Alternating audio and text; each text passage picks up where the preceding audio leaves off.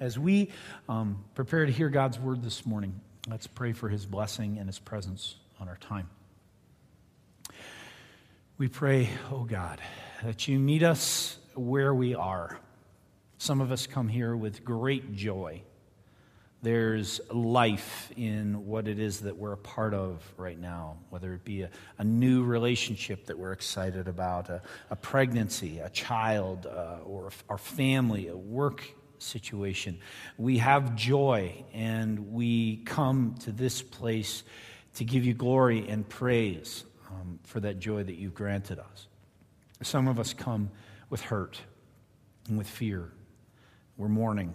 Mourning the loss of a loved one, mourning the loss of um, an opportunity, mourning the loss of, of health or whatever it is. Father, we ask that you meet us with your comfort, your presence, your love, and your peace in that.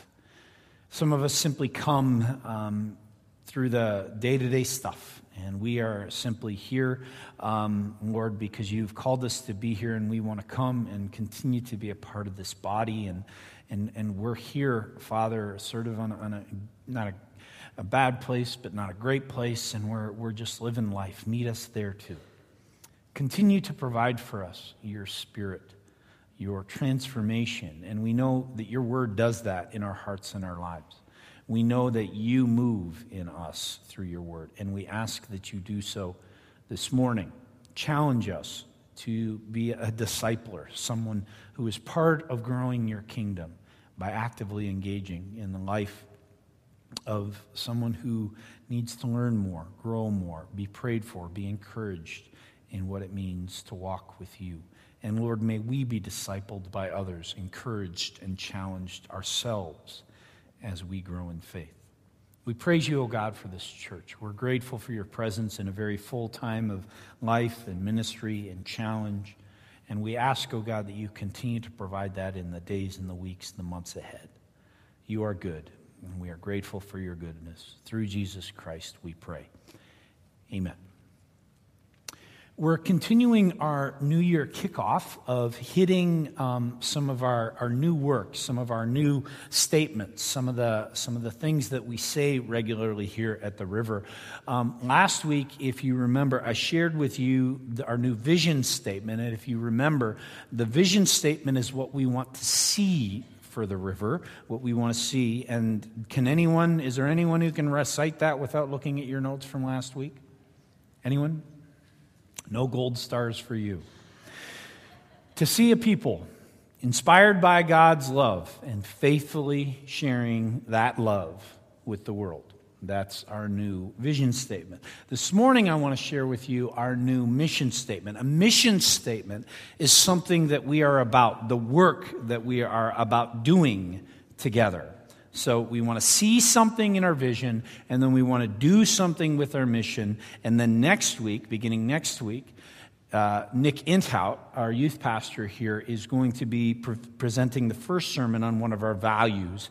And that value, in sort of a nutshell, is service. You're going to be hearing more as he and I and Pastor will flesh that out for you um, over the months of January and February. But that's where we are right now. This morning is about sharing what it is that we do, our mission. And we're going to um, focus on the text, the Great Commission text from Matthew 28, um, right at the very end of the chapter, beginning at verse 16. If you would turn in your Bibles with me.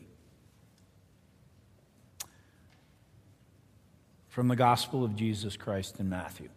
Then the 11 disciples, 11 because Judas has committed suicide, so instead of 12, now there's only 11. It's after Jesus was crucified and is resurrected from the dead. They went to Galilee, to the mountain where Jesus had told them to go. And when they saw him, they worshiped him, but some doubted. Then Jesus came to them and said, all authority in heaven and on earth has been given to me. Therefore, go and make disciples of all nations, baptizing them in the name of the Father and of the Son and of the Holy Spirit, and teaching them to obey everything I have commanded you. And surely I am with you always to the very end of the age. This is the word of the Lord. Thanks be to God. You see in your um, sermon outline a title there, and that title says A New Mission for 2014. New mission for the river, new mission for our work, new mission for our, our focus and what it is that we do. That title's actually quite misleading. And uh, in some ways, I apologize for that, but there's really no other way to phrase it. See, as we, as leadership and, and a lot of different folks who've been a part of this process, have walked it through, one comment has come over and over again. You don't really, as a follower of Jesus Christ, ever change your mission. It really has since Christ enacted it in Matthew chapter 28, always been the same. It's always about making disciples. But we in leadership realize that um, words have power. They can compel us to things. They can encourage us to things.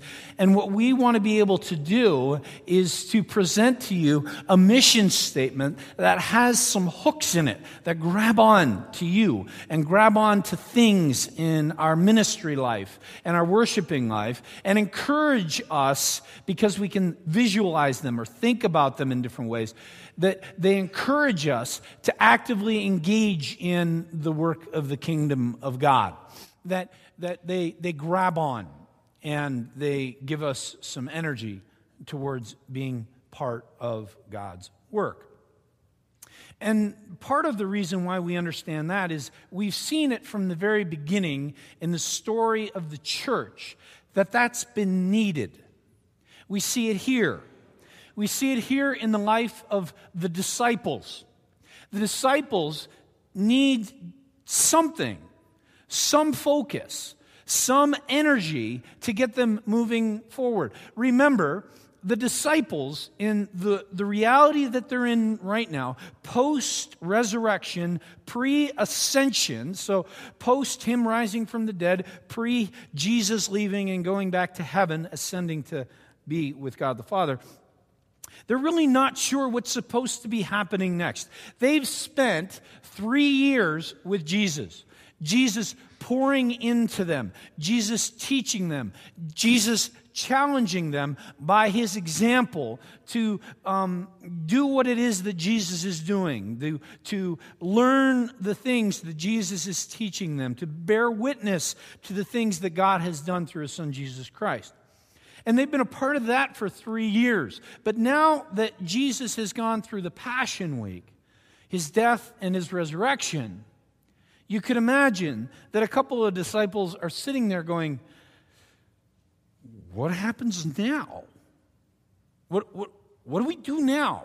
I mean, is Jesus just going to hang out well, we sort of follow him still. Is it going to be like it was before, except now he's got some scars in his hand and his feet and in his side, and we're not really sure if, you know, what to call him because he's not a ghost. He's real flesh, but he's still the only person ever who's died and raised from the dead.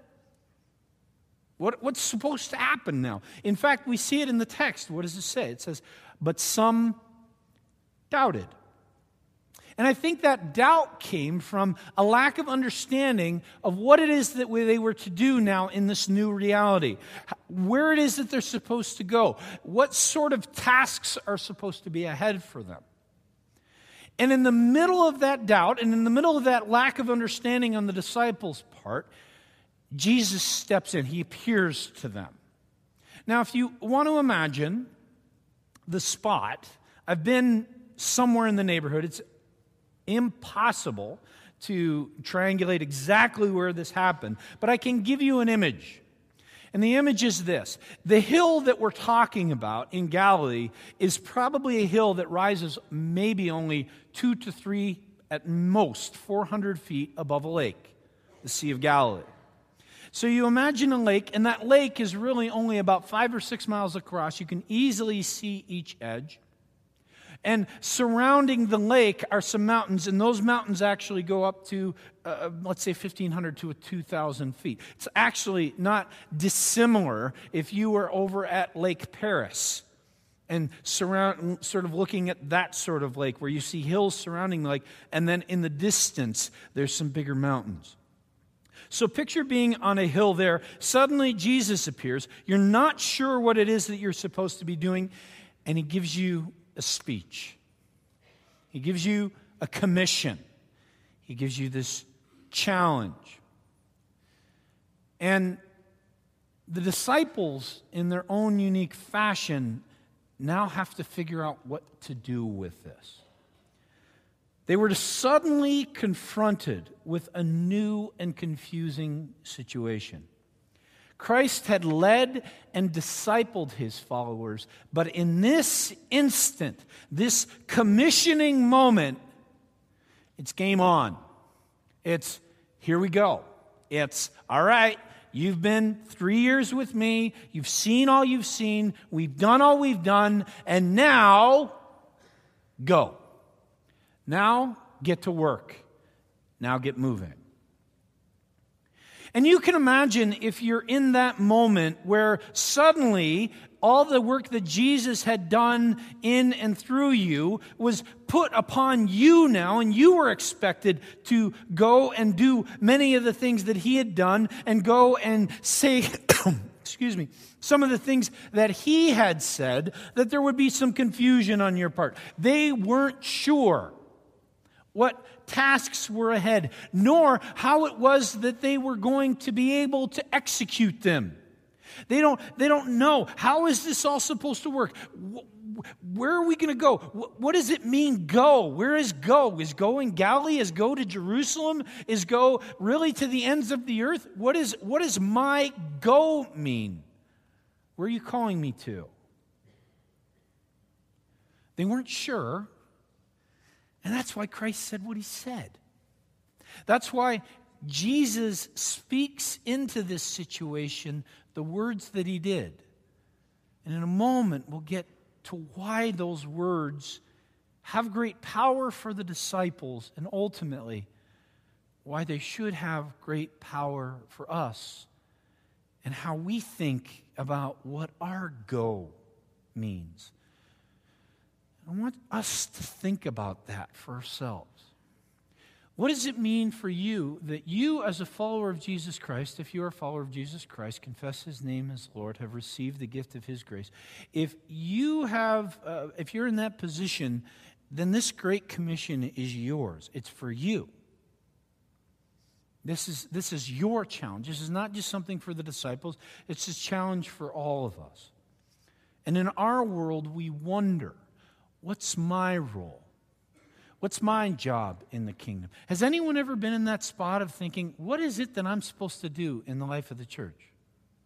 I'm, what, what, what am I, where am I supposed to be going? Who am I supposed to be talking to? What groups am I supposed to be a part of? What things do, does God have ahead for me? What sort of things is He challenging me to be involved in? And that's a natural thing for us to ask, especially as life changes and as we grow older. There's some things in your 20s that you may not be involved with in your 30s. Well, what then? What do you do then? And in your 40s, or you change a, a job, or you change location, you move to a different city or a new state. What is my role now in this new place? I knew, I knew what this was before, but I'm not sure what this is. Or, or even some of the things that we've been involved with go away. And so now we have to figure out now that this is gone, now that this, this, thing in the kingdom that I was a part of is gone, what is it that I'm supposed to do now? What, what, what, what, what's left for me? It's a fair question and something that all of us should ask in our own unique fashion because, frankly, it, the answer can be somewhat subjective and is for all of us. It's a subjective answer to that question What is your job? What is your role? Because we all have our own gifts and our own abilities. God has made you uniquely, just as He has made me uniquely. Some of you would say me more uniquely than others. We all have our own DNA, and that is spiritual as well as physical. And in the gifts and the role that God has given us in the kingdom, there are things that you do that I simply am not equipped or gifted to be able to do, and likewise for myself. And so, for all of us to work through what is it that is our gifts, our abilities, our talents, our passions, and where it is that they fit in the kingdom of God. It's a valid question, an appropriate question.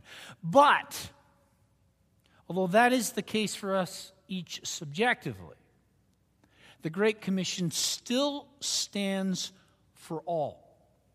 The Great Commission to go, to make disciples, to baptize, and to teach is something that all of us receives. Remember, Jesus is here in the text speaking to the disciples. And let me tell you, they looked around that group of 11 and saw Peter. Peter was uniquely different than, say, Thomas. Or uh, this disciple, John, was different than this disciple, Matthias. And they knew that and they knew that they all had specific roles. And yet, this command to go, make disciples, baptize, and teach is a command for all of them. It's a blanket statement, even in their own unique role. So for us, it's the same way. As I receive the Great Commission, so do you. And there's no thing that you and I can say that says, okay, well, the Great Commission is for a certain person or a certain gifting or a certain role in the church, and the, you know, others don't have to worry about it so much. No, no, no, no, no. It's not how it works. Great Commission is for you. Hear that this morning. Hear that and perhaps be convicted by it because if we're not a part of the Great Commission in some way, there's a problem. If we're not involved somehow in the go, making disciples, baptizing, and teaching people in the faith and what it means to follow Jesus, then we're missing something in our walk with God. About 1,500 years ago, there was a young man. And this young man, through a series of events, ended up leaving a life of selfishness, brokenness, pride, basically an ungodly life, and coming to faith.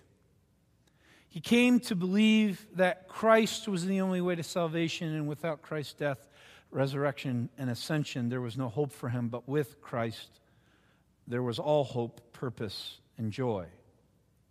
And as a result of him coming to faith, he began to look around for a place where he could learn more about what his role was and what it is that he was called to do. And he had heard about this very, very famous hermit who was revered by people for some of the things that he had said to different people years ago. That he had, he, he had come sort of to a community and said some very, very wise things. And then he withdrew to the mountains, really removed from anyone. And this young believer had heard so much about this hermit that he wanted to go and hear from him what it is that might be his role in the kingdom of God. And so he, he took this journey and slowly but surely got enough directions and enough of idea where this hermit was. After several weeks' journey into the, the hills, he found him. And initially, the hermit was a little bit put off by him coming. He hadn't invited him. He, he, he, he lived truly a solitary life and wasn't used to having people around. It had been literally years since anyone had come to see, to see him, not since he had last gone down to speak to the people and teach them what it is that he had known. So, after a couple days of the believer sleeping outside in the cold because the hermit would not welcome him into his hut. They became just familiar enough that they began to build a little bit of a relationship. And finally, after about four or five days, the hermit opened up enough to welcome him into his home. And for about the next month, they interacted. They walked through the forest together and had long talks. And in these long talks, the hermit would teach this young believer about how he saw God in nature, about how this bug showed the glory of God, and how the weather and the seasons showed God's plan and purpose for his creation. And he heard great words of challenge about how you can see God in so many different ways if you will but open your eyes to see them. And truly, over the course of this month, the young believer was challenged in some really amazing ways and encouraged and, and really felt just this, this desire to go and serve God. And every night, the hermit and the believer would sit and they had some portions of God's word and they would read them, including the Gospel of Matthew. And at, as they read, the young believer was convicted even more. And finally, he said to the hermit, He said, Thank you so much for what it is that you have taught me. I am grateful for your encouragement. This, is, this will always be a special time in my life.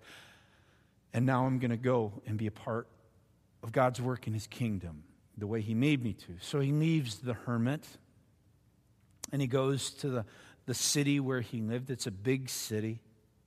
And instantly he starts to get involved in the life of the kingdom. He, he seeks out the poor. He seeks out victims of injustice. He seeks out people who are young in the faith and they sit and they talk and they pray together and they learn more about God's word together. He sits at the feet of leaders of the church, the local priest, and learns from him. He is a part of worship life in every facet and form. He sees great work of the Spirit. Not everything is perfect. He's still a broken human being, and there are others who come and hold him accountable for things he needs to know about his own selfishness and pride. He, he, he works with others who also need to walk through confession and all those things. He continues to see the kingdom in his world grow, and he's very, very much um, at, at, peace and in joy with what God is doing in his life. And this goes on for really like 10 years. And he sees the church in this in the city grow and he sees its impact in the lives of the poor, the victims of injustice, the widows, the orphans. He sees people come to faith. He sees people who are struggling come to a place of being able to trust in God in their struggle. And he himself feels that way. Finally, after these 10 years, he thinks longingly of his time with the hermit that brought him to this place and says, It's time to go see him again. So he makes the journey back into the mountains of several weeks. And he travels through the different valleys and he comes up to the hermit's home. And the hermit is still alive, still there. And the hermit is glad to see him because in his last 10 years, he's only seen a couple people who've made this journey, and they only for a little time, a few days at most. This young man had been the person that he had spent the most time with. And they begin to talk. And over the course of the week, they talk more. The young believer had looked back on his time with the hermit with great joy. But this time was different. This time, he wasn't learning nearly anything as much. The talks that they had when they went through the woods were the same talks that they had had years ago. In fact, at the end of the night, they would sit at the fire in the hut, and he spoke of his journey of faith in the city, working with others, discipling them, encouraging them, challenging them, seeing them grow in their faith the hermit's jaw dropped in awe of what God had done to him and became more agitated over the course of the week at these talks. And finally, on the last day, the day before the young man was to leave, it blew up. And the hermit, as they were talking, finally said, Enough! Enough! You cut me to the heart, young man. You cut me to the heart. The young man said, But, old friend, why is it that I cut you to the heart? And the hermit says, Because you understand things of God that I have never, ever learned. You know things of the kingdom that I cannot see. You see things that I have missed. And I confess before my God, I have not listened to him to go and make disciples. Please, young man, tomorrow take me with you. Introduce me to your friends. Show me your city and help me learn more how to disciple and be a disciple For in that work, God does his greatest work in us. I don't think I know of any of you who are hermits in the mountains physically. But I think oftentimes we, as followers of Jesus, can be convicted of being hermits in our spiritual life of discipleship. That we can be indicted because we have secluded ourselves from this work of going and being a part of God's kingdom in making disciples, of teaching of being a part of baptizing, of being part of the kingdom of God in this own unique way. And for us to think about and wonder about the question who are you discipling? And who is discipling you? Intentionally, thoughtfully, prayerfully, those questions become pretty key to us growing as a follower of Jesus Christ. And as we look back at the text of Matthew 28, we see how Christ not only challenges, but then equips the disciples to be about that task. You see his first sentence. The first sentence of verse 18 says this All authority in heaven and on earth has been given to me. Jesus is saying to the disciples, guess what?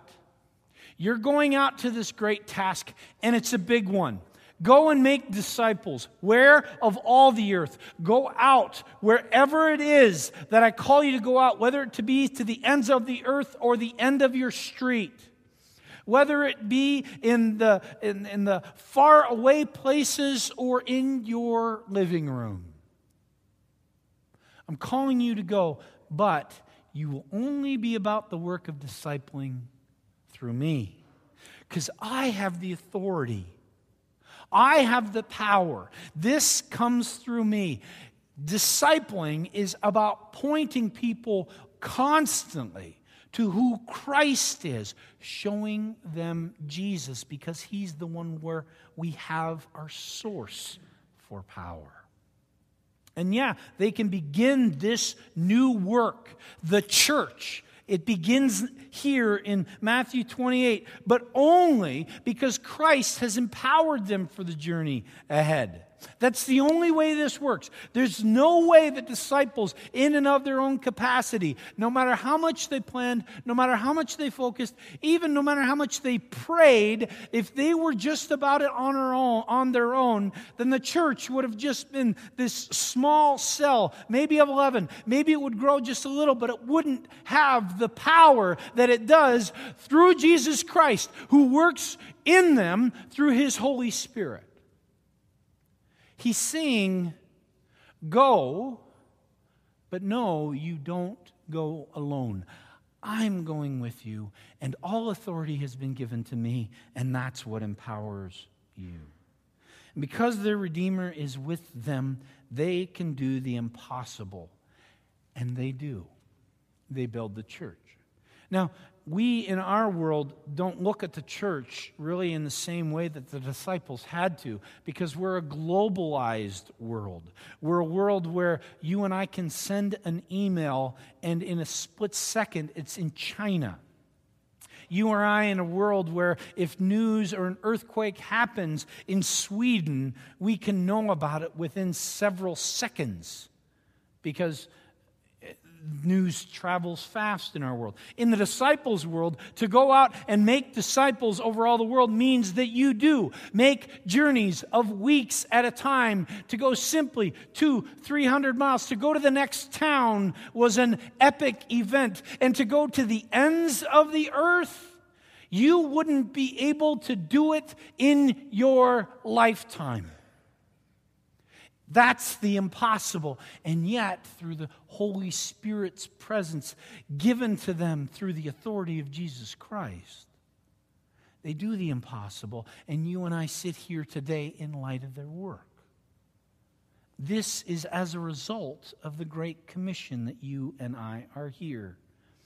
And not only did Christ promise them his presence then and for the rest of their lives, Christ does that still for us. The last verse. And surely I am with you always to the very end of the age. The age isn't done. This is the age of the church. The Great Commission is still at work. The command still holds, and you and I are still given authority by Jesus Christ, and we are still called to go, make disciples, baptize, teach.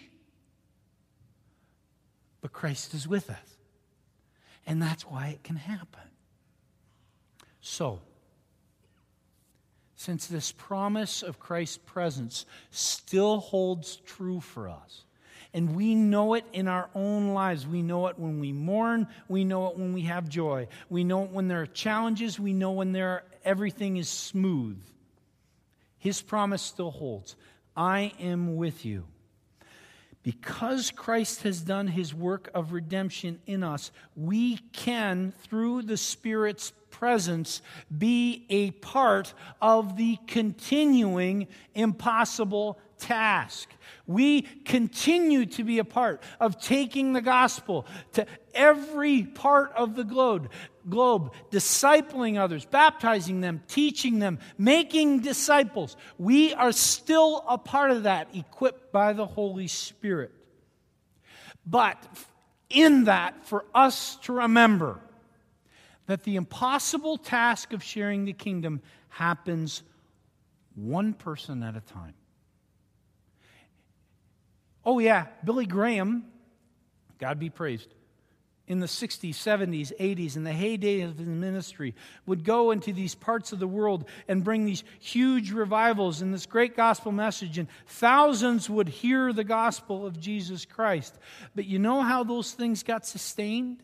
They got sustained because people within the local church would find those folks who, for the first time at Billy Graham's revivals, had confessed the name of Lord Jesus Christ spent time teaching them. They got connected to churches so that people, individuals, just like yourself, gifted just like you are, equipped just like you are, would teach them what it meant to walk with God, to know God's love, to learn more about God's love, to understand more fully how to live in obedience to Christ. That's how truly the kingdom grows and it grows through you and I, one person at a time. For us to remember then the impossible happens one person at a time and ask the question, who has Christ empowered me to disciple? That's where we begin. Here's what I want to throw in front of you. Who are you intentionally discipling? Now, for some of you, that's natural. I know that some of you are teachers, teachers in public schools and Christian schools and whatever sort of context you're in. And in that teaching, you're doing some discipling. But um, my question for you is how intentional is that? To make a disciple of Jesus Christ there, to share wisdom, God's presence, and God's love, God's challenge, God's equipping for that individual in a unique fashion so that that person can go away feeling like God is growing in me through this person's work. Perhaps some of you have been that hermit spiritually in your own life.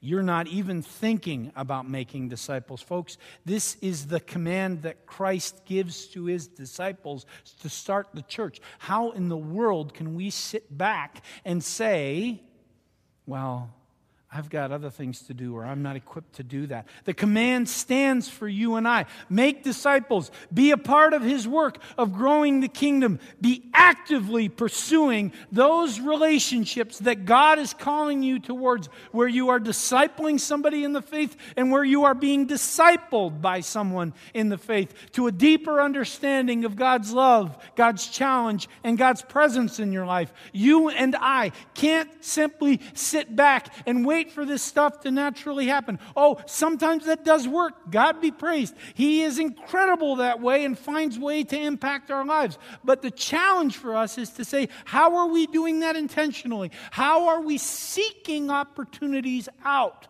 where we are discipled, where we grow, where we learn? And when we do that for others, when we see the kingdom grow, and when this happens in us, God uses us to change the world that we live in.